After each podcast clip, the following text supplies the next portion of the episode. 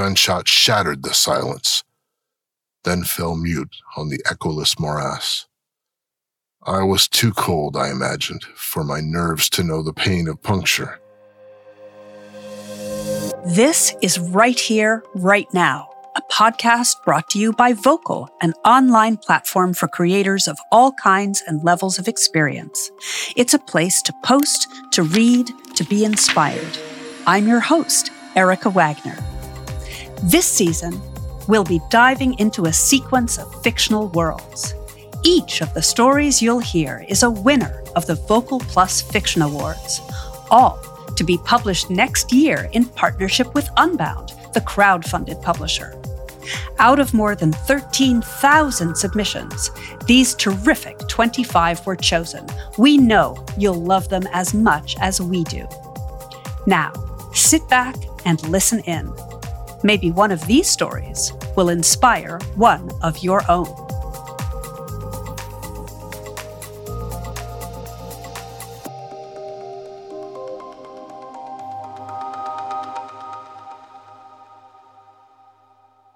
You might have heard of family hunting stories before, but nothing like this. Jacqueline Garrahan will take us on a journey to the heart of Maine in the dead of night. This is Bull by Jacqueline Garrahan.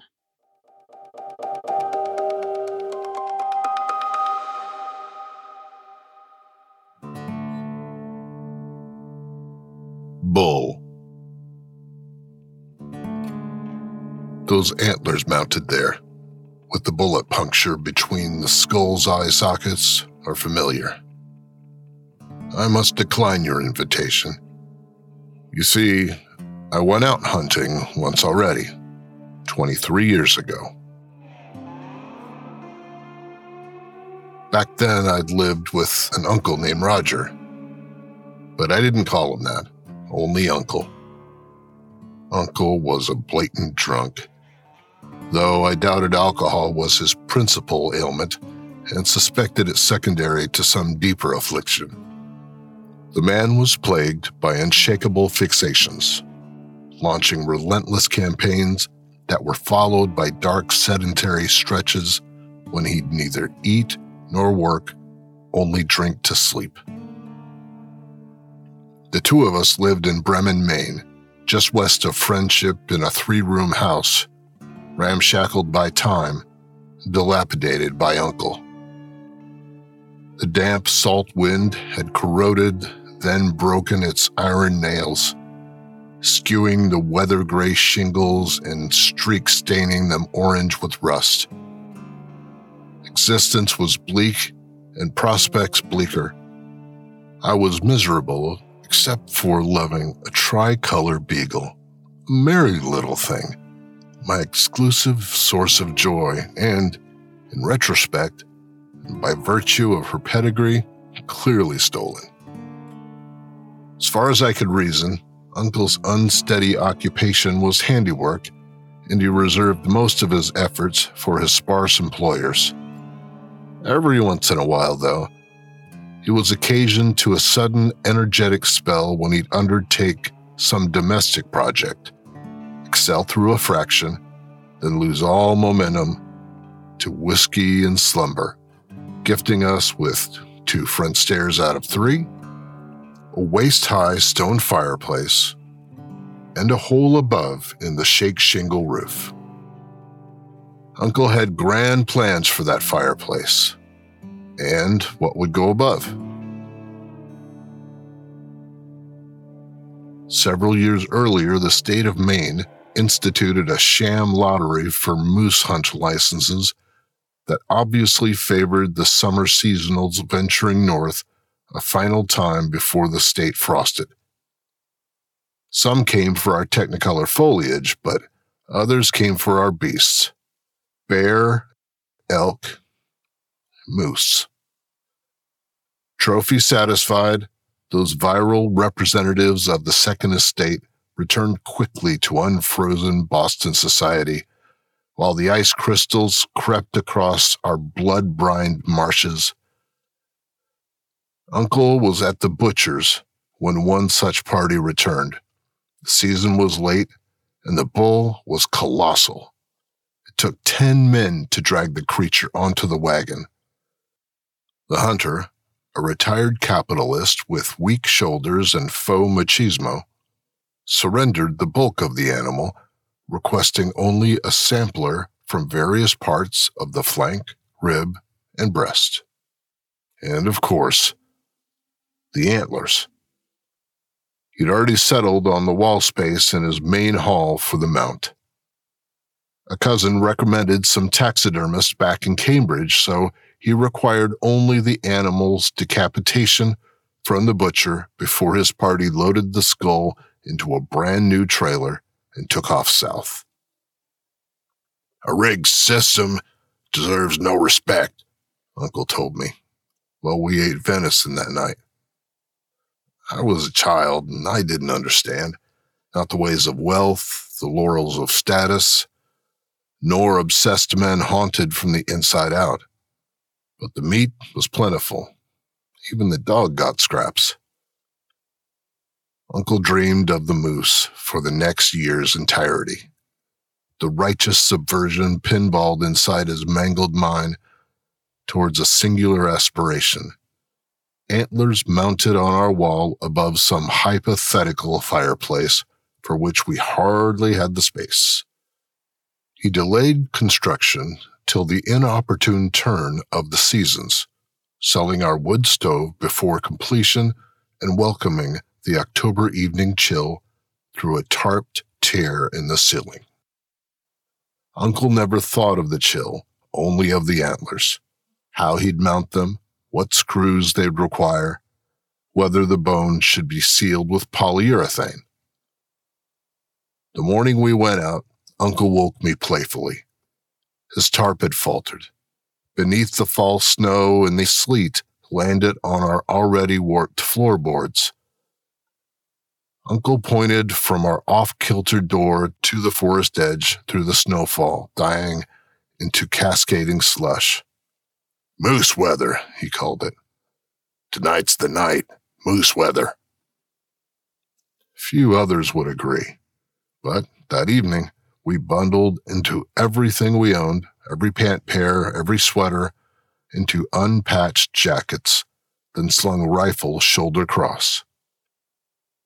Uncle tucked our serrated knife into his only button pocket and slid his 44 caliber into his waistband we went into the forest. The autumn snowstorm ended a few hours before we went out. Us and the dog. We combed the snow gessoed forest, scoping the low lying swamps and timber skirted openings. Pine limbs sagged beneath heavy flakes, whose melt pounded the floor in cacophony those violent puddles momentarily reflecting the sunset cerulean and crimson before its orb slipped the horizon and dusk dropped, rendering all murky. With every step, the forest floor dampened beneath my thin soled shoes. Along my heel, toes, and soles, skin lifted.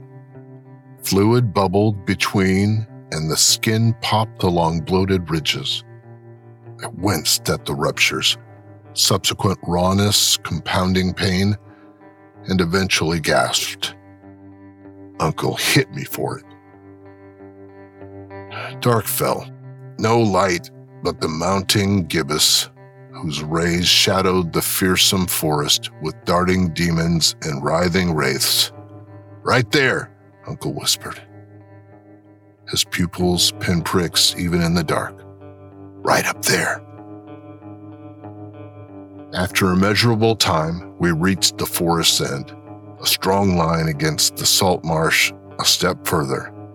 Momentarily, I imagined he'd turn, but Uncle descended the sludgy embankment, peat to ankles, into the water. The uneven marsh dipped and welled, testing the quagmire I stumbled and sank, numb legs unfeeling of the feel barnacle scrape. Uncle, too far ahead for physical castigation, looked back in reproach at the sloshing, and I preemptively recoiled.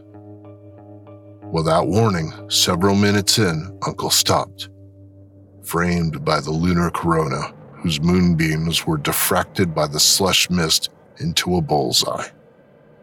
I froze. So did the dog. Uncle took the gun from his waistband, cocked, turned, and paused, looking out towards the ocean.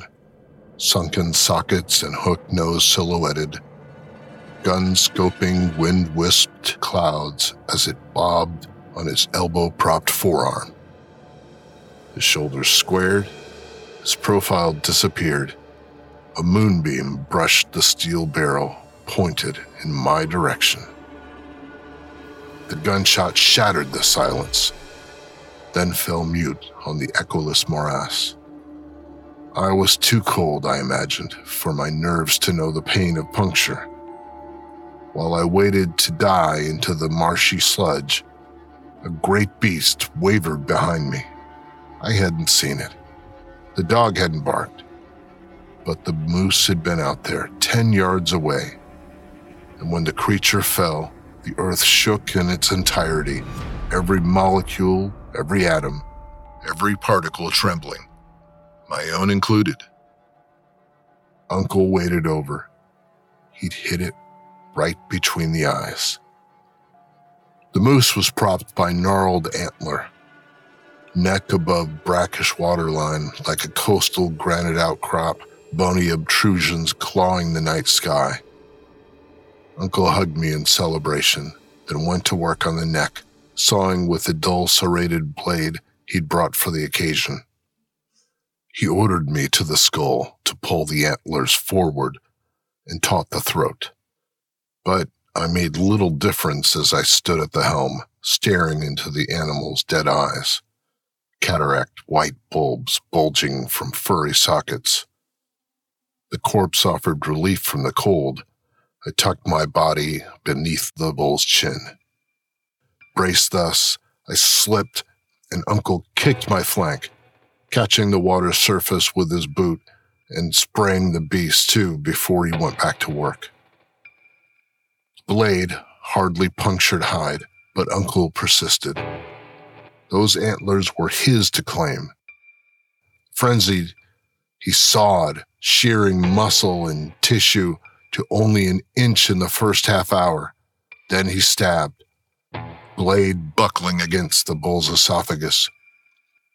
I watched from the skull, feigning pressure on the antler's crepey springtime cover, which sloughed from the bone beneath my palms. In marshes, you can't track the tidal creep the way you might on a beach. The water climbs in unmarked centimeters, lacking the drama and crescendo of advancing surf as it falls slowly into shifting, moon stretched contours. I only noticed the tides advance when the dog lost its footing. She yipped and swam, seeking out some foothold, and aimed to mount the carcass, but Uncle swatted her away and so she sought ground at a wider radius, then regretted abandoning her small, cruel pack and doubled back, yipping, begging us to follow. She clawed my legs, and I looked down, her massive ears floating like paddles, and her desperate little nose bubbling the water. I lifted her into my arms, and Uncle grabbed me by the hair. He pinned me to the bull's stomach and held the gory tissue wrapped blade an inch from my throat. I'm sorry, I begged. I'm sorry. I dropped her. Uncle returned to the neck and watched me back to the antlers. After a while, the yipping stopped. Clouds blew in and covered the moon. The marsh leached the dead creature's warmth. Soon the water was at my waist and soon after my shoulder. The rifle on my shoulder heavied in the swell, seeking out the marsh bottom. I fell into a divot and submerged, depth dragged by the rifle, before I found a grassy island and breached, gasping. Give that to me. Uncle seized the barrel. Next, the waterline grazed my chin. Then I couldn't stand. Hardly a swimmer, I treaded, searching out some platform, but infirm mounds disintegrated beneath my feet, and so I begged brine spewing from my mouth, Please, let me go back. Uncle cocked the gun. Don't you fucking leave. I swear to God, I'll shoot you if you try to fucking leave. Despite the protests, his own resolve was failing. The water crept above the moose's gargantuan neck, and the submerged sawing turned clumsy and fumbling. He dropped the knife. Fuck! Uncle cursed, rocking with rage. Fuck! He pushed my bobbing head below water so my lungs nearly faltered. Death a minute away, fireworks exploded across my dark, damp world, red and orange and green and magenta dancing then dissolving with a gasp and breath. An oxygen rush, white out, fading to static and black. Ahead, Uncle charged through the marsh towards the shore, and I treaded behind fast as I might, jaunty flails impersonating stroke. Just before the bank, I brushed something, furry, the right size. Dead. Maybe the dog made it out. Maybe she didn't. It was impossible to say in the dark. I crawled to shore, palming the slick vegetation and slipping back twice before pulling my torso over. I don't remember the return walk, but for the conviction I was dying, possessed by an unprecedented and never since matched cold. My jaw chattered so violently that my three remaining baby teeth chipped. Up ahead, far enough to guess he'd forgotten me, Uncle vowed to return the deaf evergreens. I'll be back tomorrow. I'll be back. At home, Uncle fell into a long slumber. I lay naked beneath my blankets, unthawing then wrapped myself and sat on the wet lawn beneath the budding dawnlight. Uncle woke the next afternoon, only a few hours of sun remaining, so we went out again, still damp after attempting to dry our clothes beside the unfinished hearth, and this time with a borrowed saw. On the quag fringe, I smelled the twinge of decomposition in the breeze. And the corpse was there, rising from the middle of the rot rank marsh, decapitated. Someone had sawed through clean. Scarlet brown oozed from his severed esophagus, and maggots somersaulted in the cavity. Uncle's antlers were gone, stolen, he'd say taken along with their bullet breached skull that I assumed, once debrained and macerated, must have resembled yours.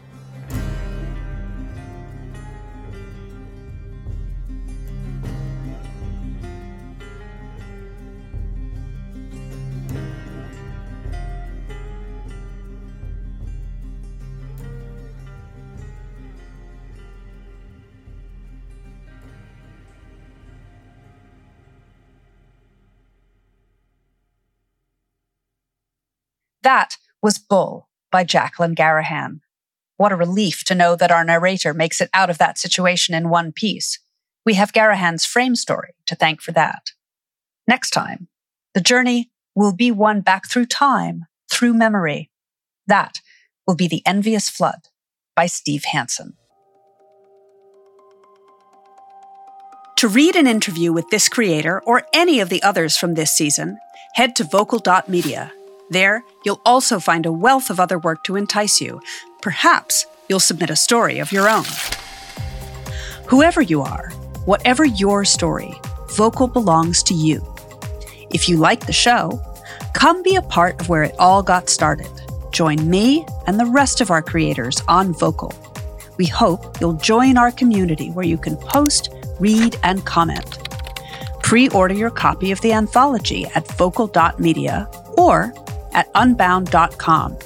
You might also want to check out Unbound's brilliant podcast, Backlisted. If you haven't had the chance, take a listen to season one of Write Here, Write Now.